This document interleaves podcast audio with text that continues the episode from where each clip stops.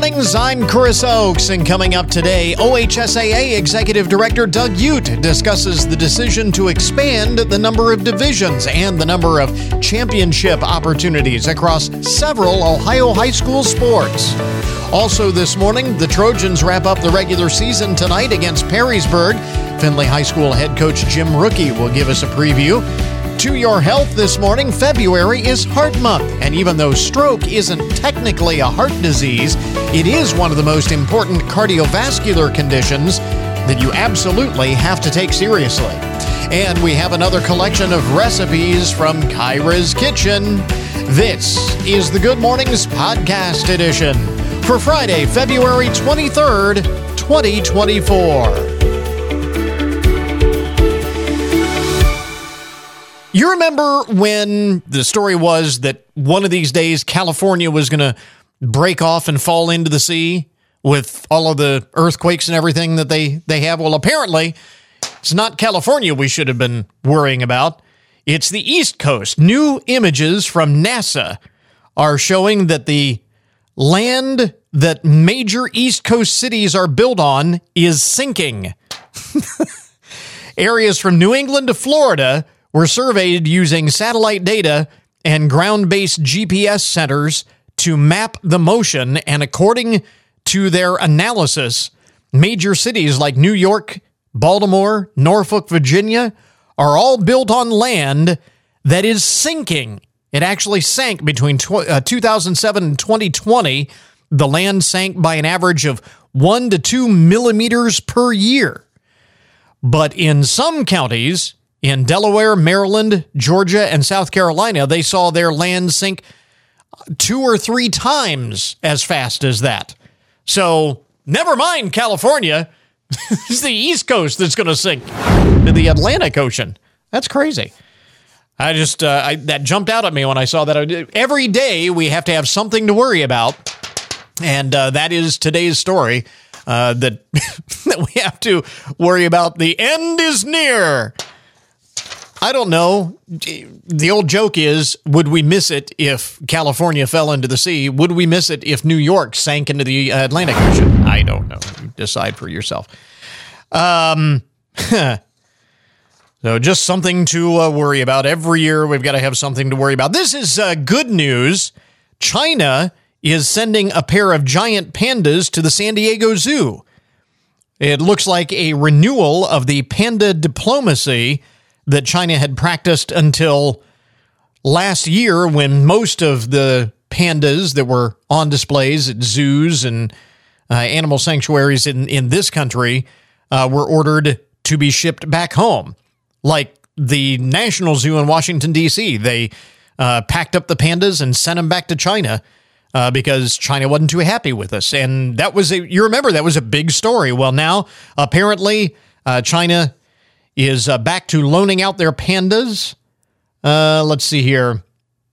Last year, China uh, expressed their displeasure with some Western nations by ordering their pandas back uh, to uh, China. Zoo Atlanta still has four giant pandas uh, because their contract is not up yet.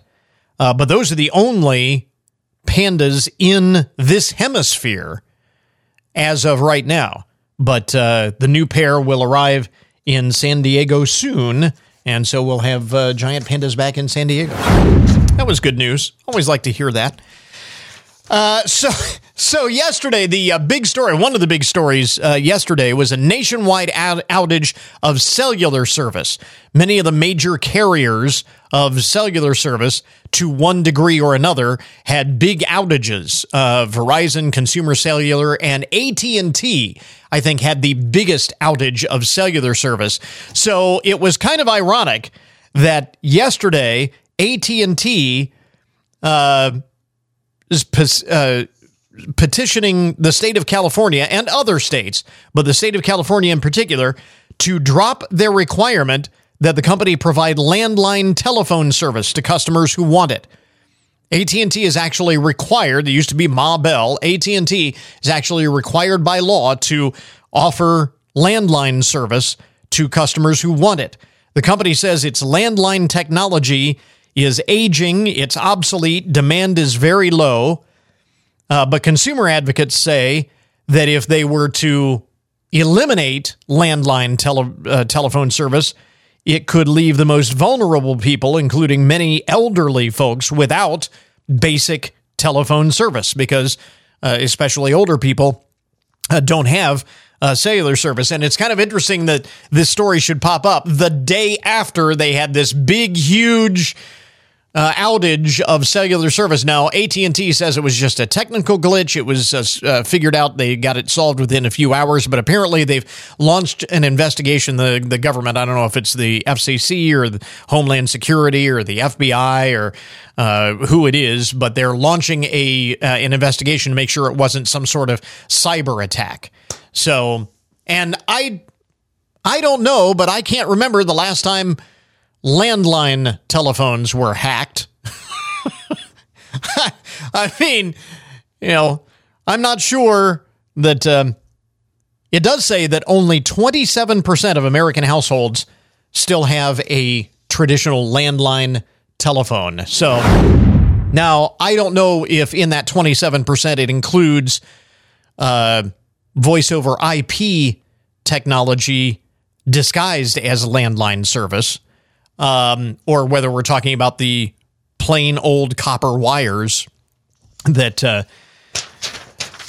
the, traditional landline service. But only 27% of Americans have landline uh, service, so they want to drop it. But just yesterday, we found found out what can happen if landline service. And think about this. I mean, uh, for critical systems, if you rely on cellular technology and it fails, you could be in in big trouble. You think emergency management and and things like that. Uh, you would think landline service would still be critical because it's tried and true and uh, it's not really hackable. So I don't know, you know what'll come of that, but I thought it was kind of interesting. This day's news of most lasting significance may be this, as Paul Harvey used to say. Researchers at Texas A&M have created a wax coating that could keep fresh produce fresh longer.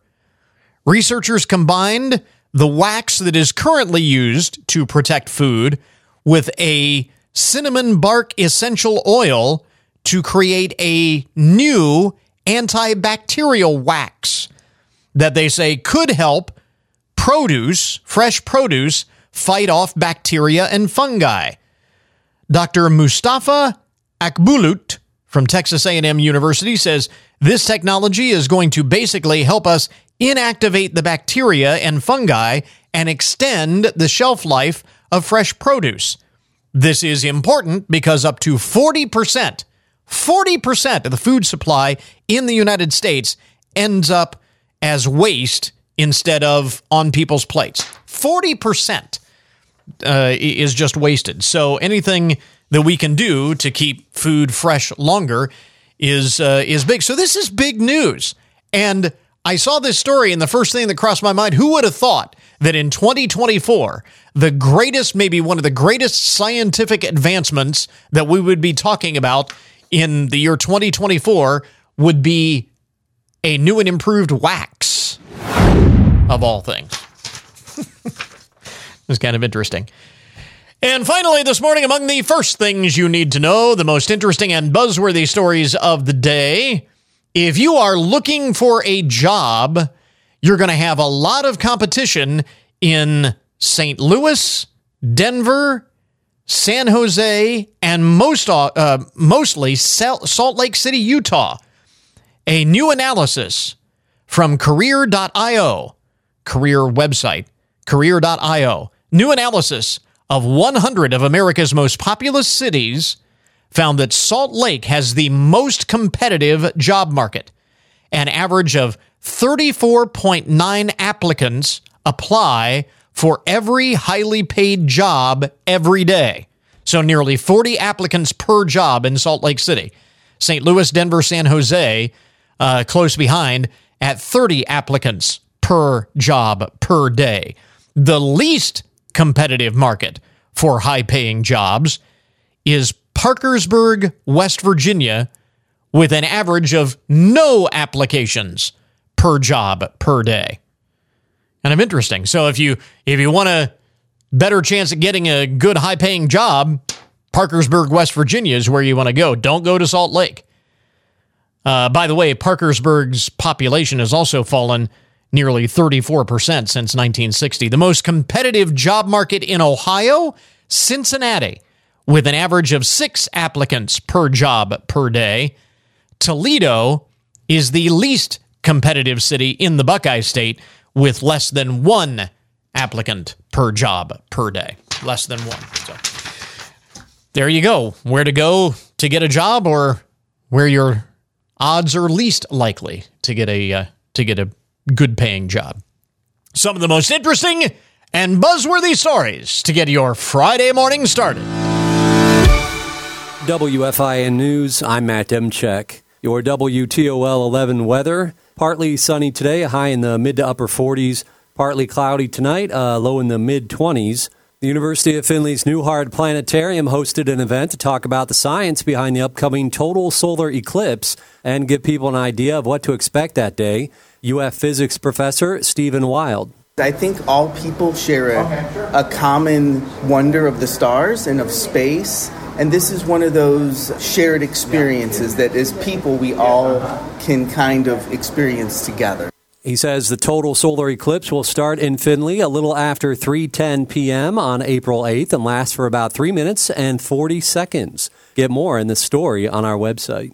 Ohio's Blue Ribbon Task Force has released a new report to improve law enforcement training in the Buckeye State. One of the biggest changes the task force is spearheading is officers will have to participate in 48 hours of communication training. A representative with the task force said it's about making sure they're talking to the community and getting to the heart of what's going on when they respond to a scene. The task force was formed last fall and is made up of a group of law enforcement officials from across the state. I'm Andrew Kinsey. The Hancock County Veterans Service Office and Owens Community College will be holding a Veterans Empowerment Fair this weekend. It'll be held at Owens Community College on Bright Road in Findlay from 10 to 2 on Saturday. The free event will include several resource booths with information on everything from support programs for wellness to finances. All veterans and their friends and family members and community leaders are invited to attend the event in support of local veterans. Get more in the story on our website. The head of the Rock and Roll Hall of Fame in Cleveland gave an update on some of the big projects and events happening at the Rock Hall this year. He said construction on the $130 million expansion will continue through the year. But one thing Harris says he's especially excited about is a new exhibit that opens next month. The Revolutionary Women in Music Left of Center exhibit opens to the public on March 8th, but will kick off with a special event the night before featuring live performances from Lisa Loeb and Shirley Manson from Garbage. Remember, you can always get more news online anytime at WFIN.com.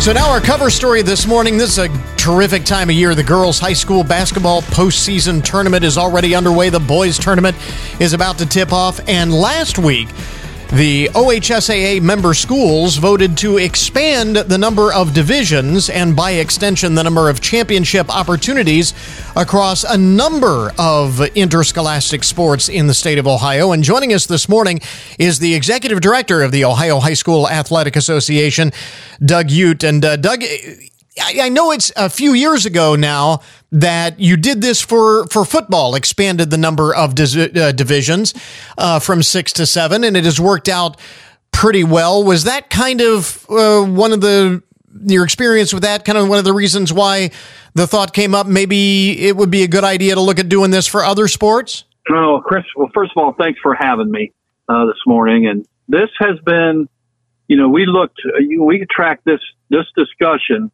uh, deals solely with the disparity that exists in Division One and in particular Division Four, from the uh, the ceiling to the floor. You know, you could take a small Division One school mm-hmm. at 346 students participating against a school that might have 1,200 students. Right. And right. Uh, is that fair? And so we we've looked back, and you know, they've had discussions in our office dating way back into the early 2000s, and you know, it's really intensified the last couple years. And so really in no relation to football other than to say, you know, in football, Chris, we have roughly 80, 90 less schools than we have in basketball, but we have seven divisions in football. Hmm. And only four in basketball. Yeah, interesting. And so, uh, interesting point. Yeah. So, so what sports uh, are impacted by this, and and how will they change? Kind of lay the basics out here for us. Well, it's our competitive balance sports: uh, basketball, boys, girls basketball, baseball, softball, volleyball, and soccer. And, and so uh, we've also had discussions about some individual sports, and we'll continue those discussions. But we thought it best to stick our conversation to those team sports here in the beginning. But but I, I do want to make it clear that we've had discussion about track and field and and uh, cross country and so on, and we'll continue those discussions. hmm Uh, but in the team sports, those are the team stor- sports that are affected by that, and we're doing it for the kids, and it's the disparity we're looking at. And uh, you know, you're in Northwest Ohio. There, you you can look uh, all around the state at at uh, that disparity, and those smaller teams are the ones that very very seldom even advance into a district final game. It's the larger schools that are doing those, and so uh, in our conversation with those schools uh, it's not about winning a state title for them. It's about having a chance to win a couple tournament games and giving their student athletes in their community a chance to go to a regional game or even play in a district final game, Right. which are always special to, to those communities. And so, Yeah. that's what drove our conversation. And and obviously, as as you said, it's about providing more championship opportunities and a better balance of postseason competition within each division, because this really will not change anything about the regular athletic season in any of these sports. No, but I think the key to remember here is what I set in my mind over last summer uh, to think about this. If you think about uh, uh, most areas in the state of Ohio, the leagues have changed over the last 10, 20, 30 years. Very true. And they've changed for one reason. Populations have shifted. Right. I live in Marion County, and, and when I came to Marion Elgin 20, you know, eight years ago as the high school principal, all four county schools were in the same league. And now, goodness sakes, uh, Mhm. there's such a disparity in enrollment because Right. the populations have shifted. And, Yeah. and Marion's not unique. It's, Yeah. it's happened in Hancock County. It's Hancock County, all over the place. yeah, But- going through that right Yeah, now with uh, the Blanchard Valley Conference, what it used to be and what it will be uh, a few years from now will be very different than even what it is uh, right now. And and as you mentioned, this prospect of of giving teams a better chance at making deeper runs and giving more schools the chance to potentially win championships is the exciting part because you'll have uh, more championship games, more divisions. But I wonder, does this also present some challenges on the administrative side for the OHSAA? Uh, meaning, you know, more venues going to be needed, more officials are going to be needed, that kind of thing. Uh, Yes, and, and that challenges exist. We've been working very hard on that. And I always say this we need to do what's right for the students and the student athletes in Ohio. And it's our job, uh, uh, you know, as an association, our, our district boards, our schools, our member schools, uh, to logistically figure it out. Because for us, the win in this is we need to put our student athletes in their schools in a tournament that they would join that league.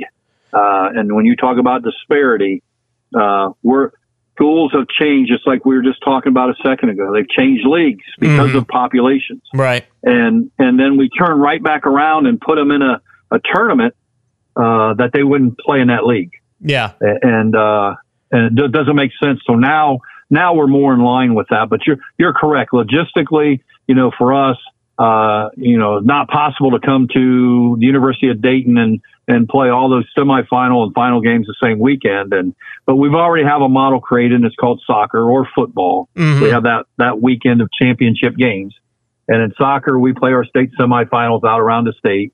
And and so uh, you know, it's just us finding uh, the the proper venues to put our student athletes in in a state semifinal game earlier in the week.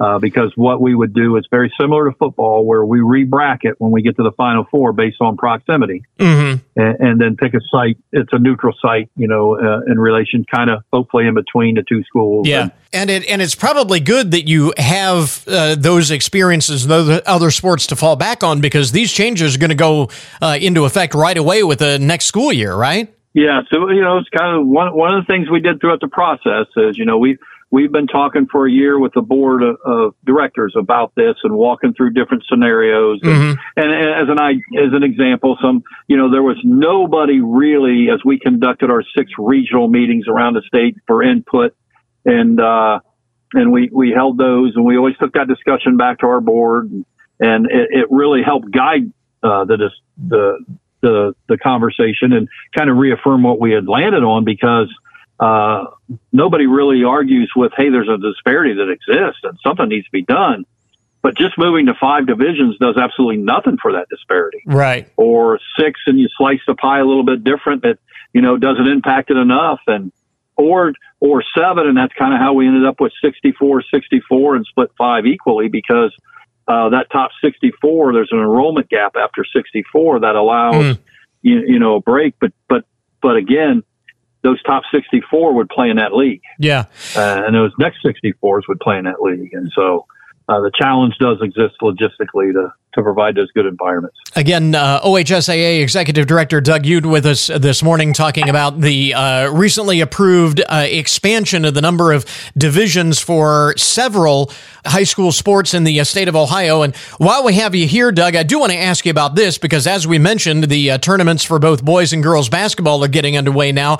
And the seeding process for the tournament this year was done uh, using the RPI system rather than by the coaches' voting system that had been used in the past. We'll see how everything plays out as the tournament unfolds, but based on what you can see on the brackets, are you happy with the results? Yeah, I think I'm happy because I think the basketball coaches are happy. And, and again, you know, we, we talked about divisional alignment. You talk about RPI and a lot of things we do. Uh, you know, it's not just Doug Ute as the executive director sitting in his office saying, you know what, we ought to do this. Right. They're member driven initiatives. And, and so our basketball coaches wanted to look at something a little bit different than what they were doing. And, uh, we allowed them to come up with the, the calculation, you know, the formula on how you calculate who's there. One thing they wanted to say is they don't like the NCAA seeding. They want to place themselves on a bracket. And so they were still able to do that. Uh, but I think, you know, with any change early on, there was a lot of conversations and those type of things. And there still may be some tweaks in the future. But, you know, for us, uh, I think the initial feedback we're hearing is they really liked this process. We will again see how it plays out over the next several weeks. One of my favorite times of the year. Uh, OHSAA Executive Director Doug Ute with us this morning. Doug, thanks very much for taking the time. We appreciate it. All right, Chris, thanks for having me. Good luck to your teams in the Findlay area.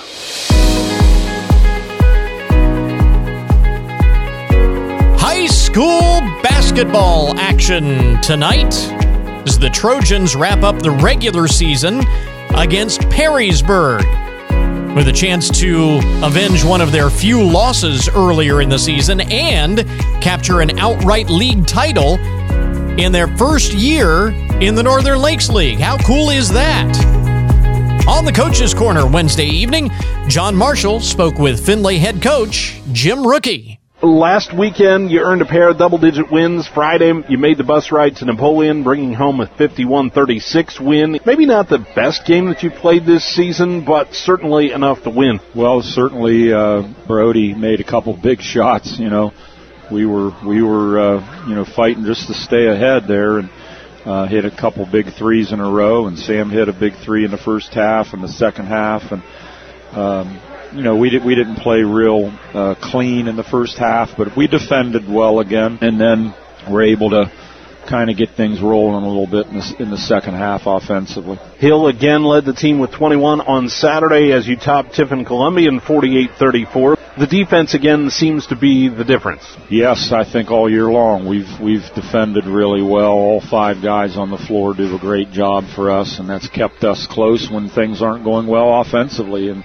eventually, uh, you know, we get a little spurt offensively, and the defense stays there, and um, we're able to, you know, stretch things out a little bit. So you stand at 19 and 2, 6 and 1 in the Buckeye division in the Northern Lakes League.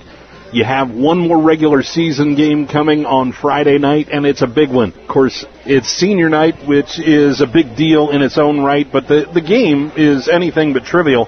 It's the last NLL game of the year against a Perrysburg squad that got the better of you 40 to 37, not quite a month ago. This one is for all the marbles in the league. Win and you're outright champs. A loss and you share the crown with a Whitmer team that you twice beaten Sound Lake.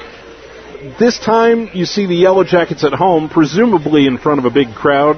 What can you do to turn the tables on Perrysburg this time around? Well, I thought we played really hard the last time. We competed really well, defended pretty well, uh, very well actually, and uh, we just didn't make shots. We couldn't make shots, couldn't get an offensive flow or rhythm. And we, we've we've struggled at times with that here the last month or so, but hopefully we'll be able to to get a little bit more of a flow and make make some shots. I mean, we were, you know, I don't know, we missed about 23 point shots last time, and uh, we we need to we need to just go out and play the way we're capable of playing and free and flow through the game and, and make some threes.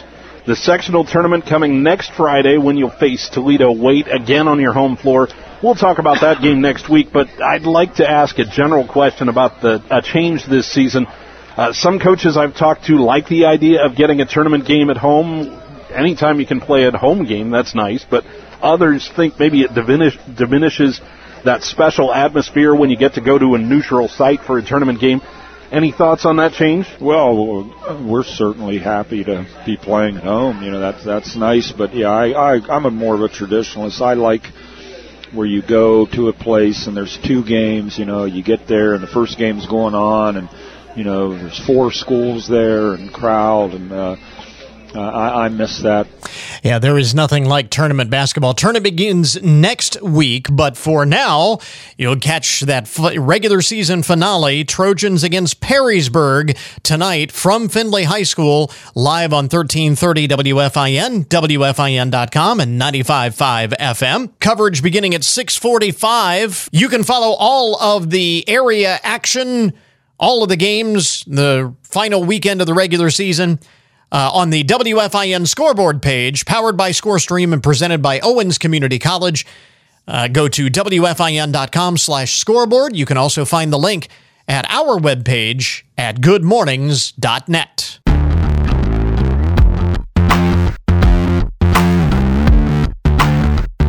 Well, to your health this morning, as we know, February is Heart Month. And while we often focus on conditions like heart attack and heart failure and so on, this morning we're talking about stroke, which is not a heart disease per se, but certainly is one of the most important cardiovascular conditions that you absolutely do not want to ignore. Uh, Deanna Zuber is a Bayer executive who is also a stroke survivor. So, Deanna, you can speak as authoritatively as anyone on the importance for all of us to take better care of our overall health and well-being? You know, aside from, you know, increasing productivity and reducing healthcare costs in terms of every American taking charge of their health, for me personally, it's really all about the quality of life and understanding how self-care and nutrition plays a vital role in our overall health. And being a long-standing employee of over two decades with Bayer Consumer Health, I'm so proud to be watching and living how Bayer is bringing together innovations in agriculture and pharmaceuticals and consumer health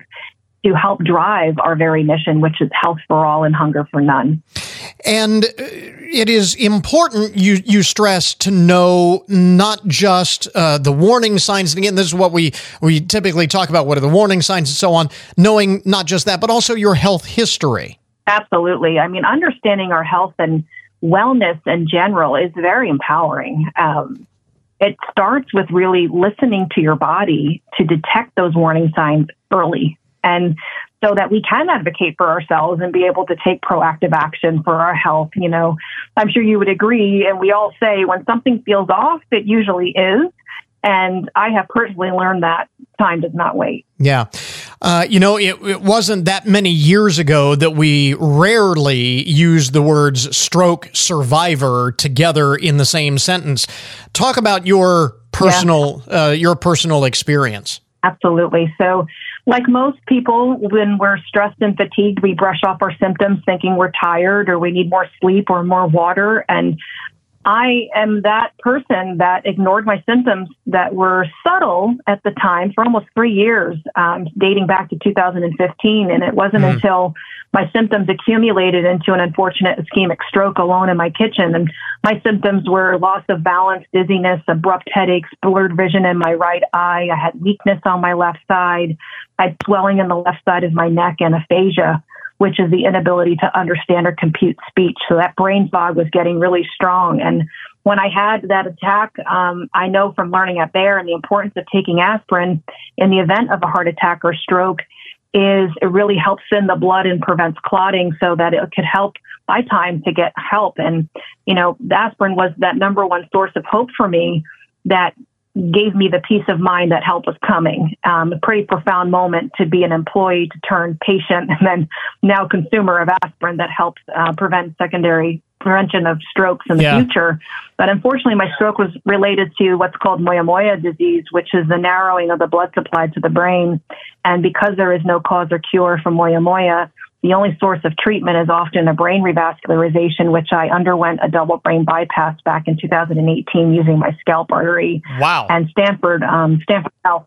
Yeah, Stanford Health, um, who are the world's known top specialists, Dr. Gary Steinberg performed my surgery. And, you know, as an employee tying into our overall mission at Bayer for Health for None, I have taken that advocacy to a new level to save lives and spread awareness about stroke by serving as the heart captain at Bayer. I sit on the board of the American Heart Association, hmm. as well as um, supporting the World Moya Moya Alliance team, and even started my own social media channel called Moya Moya Brave uh, to empower the Moya Moya community um, and have the support and care and testing that they need. Yeah, I, am not a doctor, but uh, the term double brain bypass sounds very serious. I mean, that sounds like a, you know, that's big. Uh, that's pretty that's, remarkable. Yeah, that's not your ordinary run of the mill kind of operation.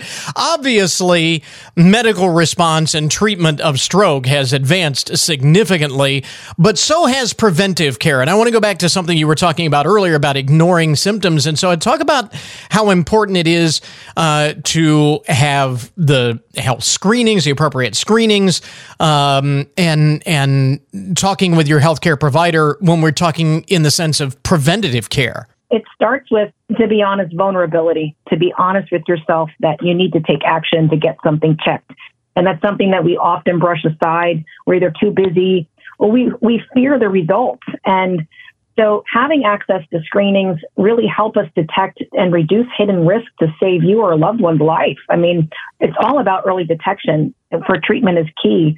You know, when Bayer talks about healthcare and nutrition, they're committed to ensuring every American has access to health screening and health providers, as well as educating Americans about the importance of those screenings for preventative care.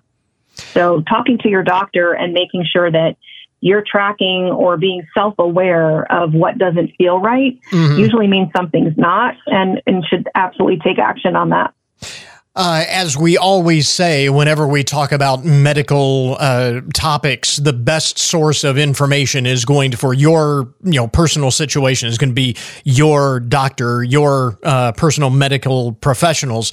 But we are uh, also fortunate uh, that we live in an age where there is so much information uh, online, uh, just in a general sense, that can you know kind of bridge that for people who are interested in learning more. Where do we go for more information? Bayer has put together free assessment and education to help learn more about your heart health by visiting checkyourheartrisks.com or you can visit bayeraspirin.com. And we will link that up on our webpage. Such uh, important information to your health this morning. Bayer executive and stroke survivor Deanna Zuber with us this morning. Deanna, thanks very much for uh, taking the time. Uh, all the best to you. Thank you so much. I really appreciate it. This is Good Mornings with Chris Oakes on 1330 WFIN, WFIN.com, and 95.5 FM. We interrupt this program to bring you a broken news alert. A police detective says he was unnerved to find a U.S. Army rocket launcher along with crack cocaine when searching a suspicious truck in central Massachusetts. Yeah, I think unnerved is a good uh, adjective to use. Unnerved crack cocaine, and a U.S. Army rocket launcher. Detective Alex Sinning, from the uh, Sutton Police Department tells the Associated Press that his first concern after finding the M190 launcher under the back seat of the truck was his first concern was for everyone's safety. Once we were able to determine it was unloaded, we secured it. And then we searched the rest of the vehicle to make sure that there were no explosives or rockets or anything crazy like that.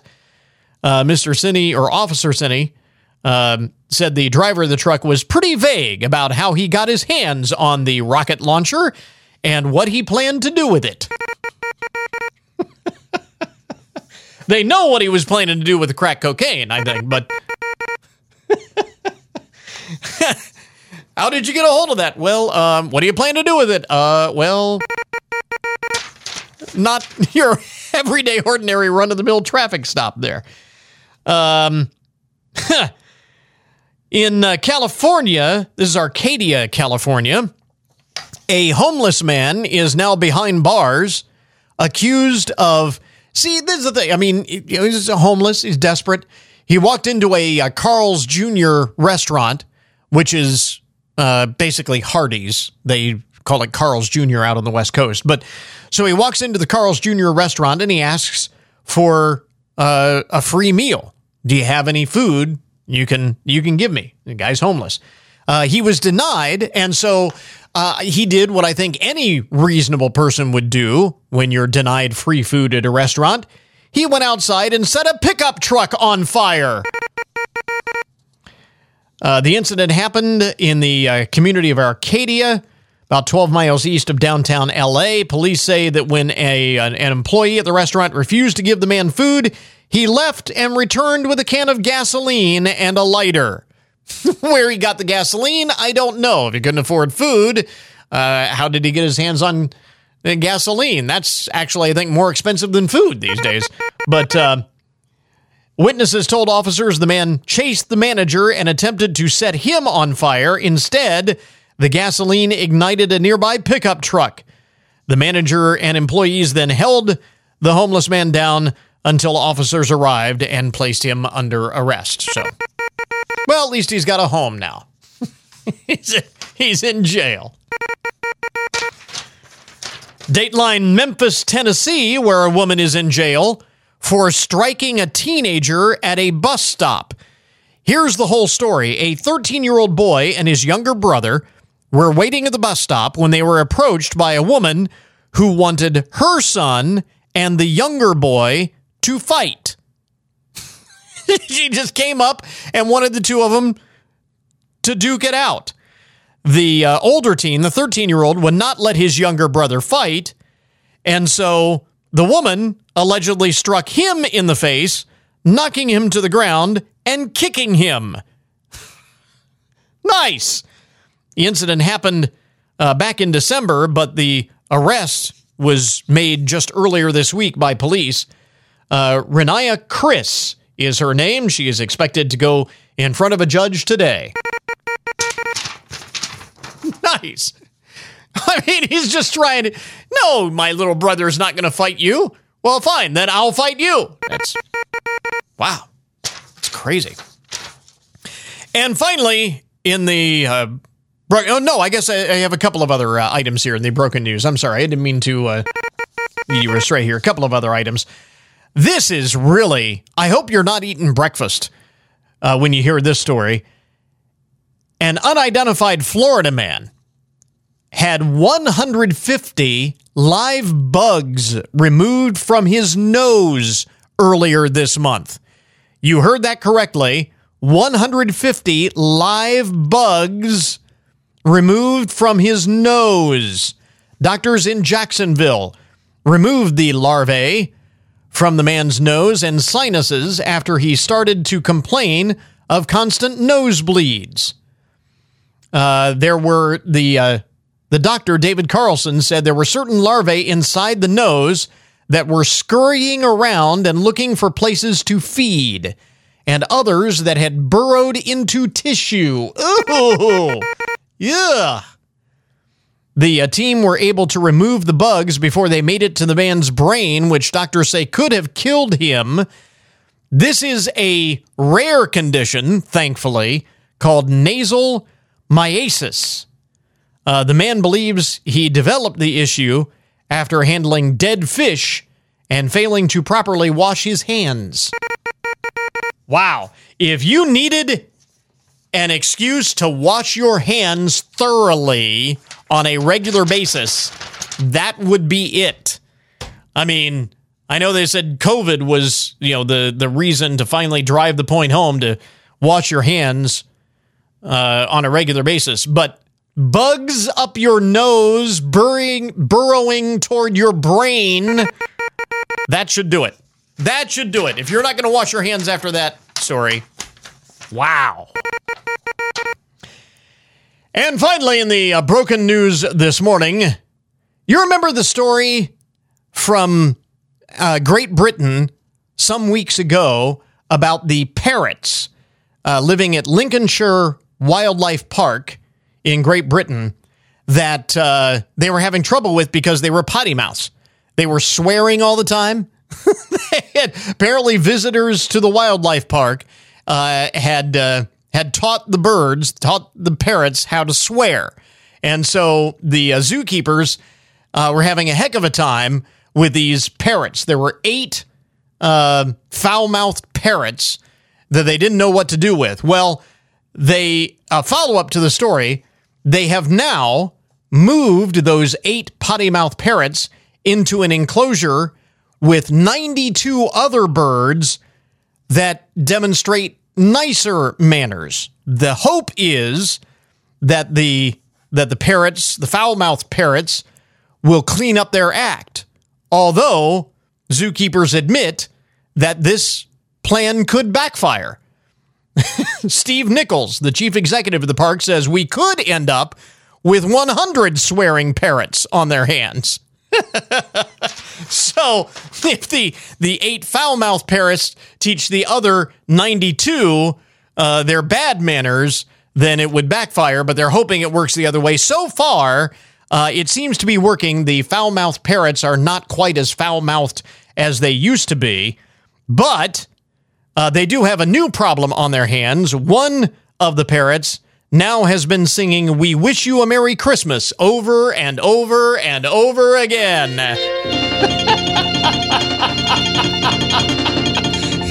singing. Well, it could be worse. Uh, they could be singing uh, "All I Want for Christmas Is You" over and over and over again. There you go. Uh, that is today's broken news report. An update on the odd and unusual side of the headlines. We now return you to your regularly scheduled programming. Your home for Cleveland Guardians baseball is WFIN. Scoring from third is Giménez. Into third is Brennan, and Myles Straw has tied it up with an RBI single. 3 3 game here in the fourth. Here a select schedule of spring training games, all leading up to the season opener on Thursday, March 28th at Oakland. Your home of the Guardians is 1330 WFIN and 955 FM. Time now for your daily download, the numbers behind the news and the statistics that shape our lives. It appears that even the tooth fairy is not immune from the effects of inflation. However, just like the rest of the economy, where inflation seems to have cooled, uh, that is reflected in Delta Dental's 2024 Original Tooth Fairy Poll. For the first time in five years, they say, the average value of a single lost tooth has declined. First time in five years, they've seen uh, the amount for a, a lost tooth actually go down in the Tooth Fairy poll. It seems the Tooth Fairy is on average shelling out $5.84 per tooth. That is down 6% from last year's figure of $6.23. And that even holds true for that precious first lost tooth, which is always extra special. The Tooth Fairy payout for the first lost tooth is down 20 cents from $7.29 last year to $7.09 this year. Now, it should be pointed out that where you live certainly plays a role in how much the tooth fairy leaves under the pillow. Kids out west are raking in the most dough for a lost tooth at $8.54 per. 854. Those in the northeast uh, are at 687 per. In the south, they get $5.51 per lost tooth. And unfortunately, sorry to say, kids in the Midwest, you are out of luck getting a measly $3.63 per lost tooth. That's a big disparity between the highest and lowest regionally there. But even 363 is pretty jaw-dropping for me when I consider I used to get a quarter. Is that? A quarter under the pillow and we thought, "Wow!" Now, good golly.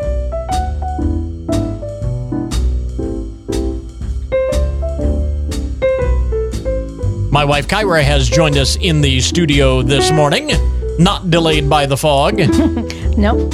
Home, home. That's because we're in the home studio this morning and don't have to go out in this. Safely ensconced in the bunker. Yep. Until the fog burns it's off. It's looking pretty good out there we, now. Yeah, it's uh, it's starting to look better. Yeah. Uh, at least here. So, and of course, if you're listening to the podcast uh, this morning, you yeah. have no idea what we're talking about. No. You'll be listening a couple of days later, not what? What? What's going on there? Anyway, we have another collection of recipes from Kyra's Kitchen and uh, another uh, slow cooker recipe, another Yes. cr- uh, crock pot recipe. Yep. And, uh, you know, we're still, we have a little winter Oh left. yeah, yeah. Um, Well, yeah. And yesterday was just so yucky. I was like, ah, Yeah. I'm doing This- crock pot. crock pot stuff. This is a slow cooker pizza soup. Yes, this pizza soup. soup. Yes. Okay. So, 28 ounce can of crushed tomatoes, a six ounce can of tomato paste, three cups of chicken broth, three tablespoons of ketchup, two tablespoons of dried basil, one tablespoon of onion powder, a quarter teaspoon of pepper flakes, two tablespoons of uh, minced garlic, one tablespoon of dried Italian seasoning, one tablespoon of sugar, salt and pepper to taste, and then your favorite pizza toppings.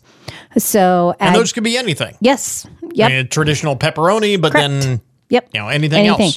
So add your crushed tomatoes, your tomato paste, your broth, your ketchup, your garlic, sugar, and seasonings to the slow cooker. Cook on low for four hours or on high for two hours. Uh, about a half an hour or so into the cooking, um, add the pe- your all your favorite pizza toppings. Okay, so you don't cook those quite as no, long. no. So You can even use pineapple. Yes. oh, hmm, right, maybe. Yeah. I like pineapple on my pizza. I don't know if I'd like it in my soup. Uh-huh. We'll see. But Well, hey, somebody try try it. it and let me know. so uh, let it continue to cook on low for another 30 to 30 minutes to an hour. And um, if you would like, you can top each serving with mozzarella cheese. That's optional.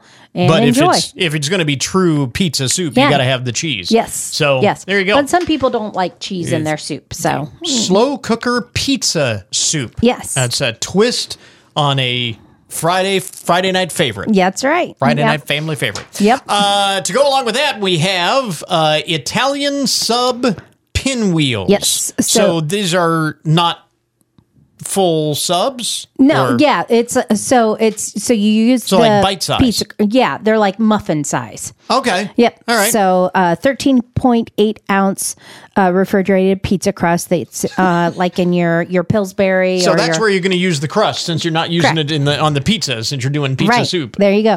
One and a half tablespoons of olive oil, one tablespoon of balsamic vinegar, two teaspoons of dried oregano, two uh, tablespoons of dried parsley, a half a teaspoon of crushed red pepper flakes, and that's optional. Um, in the same way with the pizza soup. If you don't like hot, don't add that. Uh, salt to taste, ham, salami, and pepperoni thinly sliced, one and a quarter cups of shredded mozzarella cheese. So preheat your oven to 400 degrees grease uh, a 12 cup uh, muffin pan. Uh, take pizza dough out on and uh, put it on a lightly greased surface. Gently stretch or roll out the dough into uh, a rectangle um, that's about 12 by 15 inches. Combine your oil, vinegar, parsley, oregano, salt, and crushed red pepper flakes in a small bowl. Whisk that together. Brush the pizza dough surface with the mixture, leaving about half an inch on one long edge unbrushed. And that's to help seal that um, when Right. you're done. Yeah. Layer your ham, salami, and pepperoni and one even layer. Cover the surface of the dough, but still leaving that one half of the inch uh, for sealing. Uh, spread mozzarella over the top of the meat evenly. Roll everything together on a lo- on the long side. Um, start cut and then um, uh, gently press and roll all um, all the edges and make that everything sealed up. seal that yeah, up. seal everything up. Then place that uh, seal down. So Okay. you want that to be down. Seal goes down in seal the, goes uh, down in the muffin, your- uh, muffin well, pan. Well, no, seal goes down and Okay. then you cut. Oh, So then you're going to cut each one of them with a serrated knife and then place each pinwheel into a cup and then um, bake um, for about 18 to 20 minutes, just depending on how how crispy you like it until they're golden brown Okay. on the edges. And the cut side, the open side, obviously Yeah. would be up Correct. uh, on that. Yes. Okay, the Italian sub pinwheels to go with the slow cooker pizza soup. Yes. And then for dessert, our dessert recipe uh, this morning is bakery style chocolate chip muffins. Yes. So chocolate chip, I don't know. That's just something that always goes well with like cook or with pizza and stuff like that. So I was like, "Ah, like- let's do this. Okay. Yes. So um, two and a half cups of all purpose flour, one tablespoon of baking powder, one teaspoon of baking soda, a half a teaspoon of salt, a half a cup of butter melted and cooled, one cup granulated sugar, two large eggs, one cup mu- buttermilk. If you don't have buttermilk, you can just use regular milk, uh, uh, any type of milk. Okay. Uh, one tablespoon of vanilla extract, one and a half cups of semi sweet chocolate chips. So preheat your oven to 425 degrees. Spray 12 uh, cup muffin trays. So the muffin trays, they're actually a bigger, they're not like a cupcake. They're just a little bit bigger. Right. So if you don't have that, you can use your cupcake uh, ones. You're just going to have more muffins. So Makes sense. yeah. So um, spray those with nonstick cooking spray or line with parchment paper in a large bowl. Toss together the flour, the baking powder, the baking soda, salt, chocolate chips, and set aside. In a medium bowl, whisk together the melted butter, sugar, egg, milk, and vanilla. Slowly add the dry ingredients to the wet ingredients. Gently fold together until combined. Do not overstir this um, because it'll they just kind of get fluffy and they can get air holes and that. So this is one you don't want to overstir. Okay. So the divide the batter into your 12 muffin cups. Bake at 425 for 5 minutes. Then reduce the oven down to 350 and can continue to bake for about another 15 to 20 minutes or until a toothpick insert uh, comes out clean. Mhm. Uh, do not b- over bake your ovens or they'll get dry. Yeah. Um, let cool for about five to 10 minutes and enjoy. You mentioned uh, you can use the cupcake pans if you don't have the muffin pan, Right. or if you just want them to be a little bit smaller. Correct. Uh, because these are, I mean, muffin. yeah. And if you do that though, the one big thing is is you'll want to reduce because they're going to be smaller. You're going to want to reduce your time in the oven. Oh, good point. Yeah. Yeah. So uh, watch that very Yeah, so that. And you mentioned you can use uh, the recipe calls for buttermilk, but you can use uh, other. Do you need to adjust the amount of milk? No, uh, same amount of milk. Okay. All right. Same amount of Because the buttermilk obviously would be much thicker, Thicker. than say a. Yeah. Two percent Yeah. or something. No, so same type of milk. All right, very good. Uh, the uh, recipes for the slow cooker pizza soup, the Italian sub pinwheels, and the bakery style chocolate chip muffins can be found on the Kyra's Kitchen Facebook page, right? At Kyra's Kitchen WFIN. Follow her for uh, more recipes and uh, all of each week's highlighted recipes. At Kyra's Kitchen WFIN on Facebook. My wife, Kyra, thanks very much. You're welcome. And that will finish up our podcast for today. I want to thank all of our guests for joining us on the program, of course. Remember, you can get more information about all of the topics that we talk about each and every day on the program at our webpage. And that, of course, is goodmornings.net. Coming up Monday, the countdown continues to April's big show, now just six weeks away. We'll talk to the author of a new children's book all about the solar eclipse and how to get your kids excited for an event we won't see again in Ohio for another 75 years. So until Monday morning, that is Good Mornings for this morning. Now that you had a good morning, go on out and make it a good day, a great weekend. We'll catch you back here next week.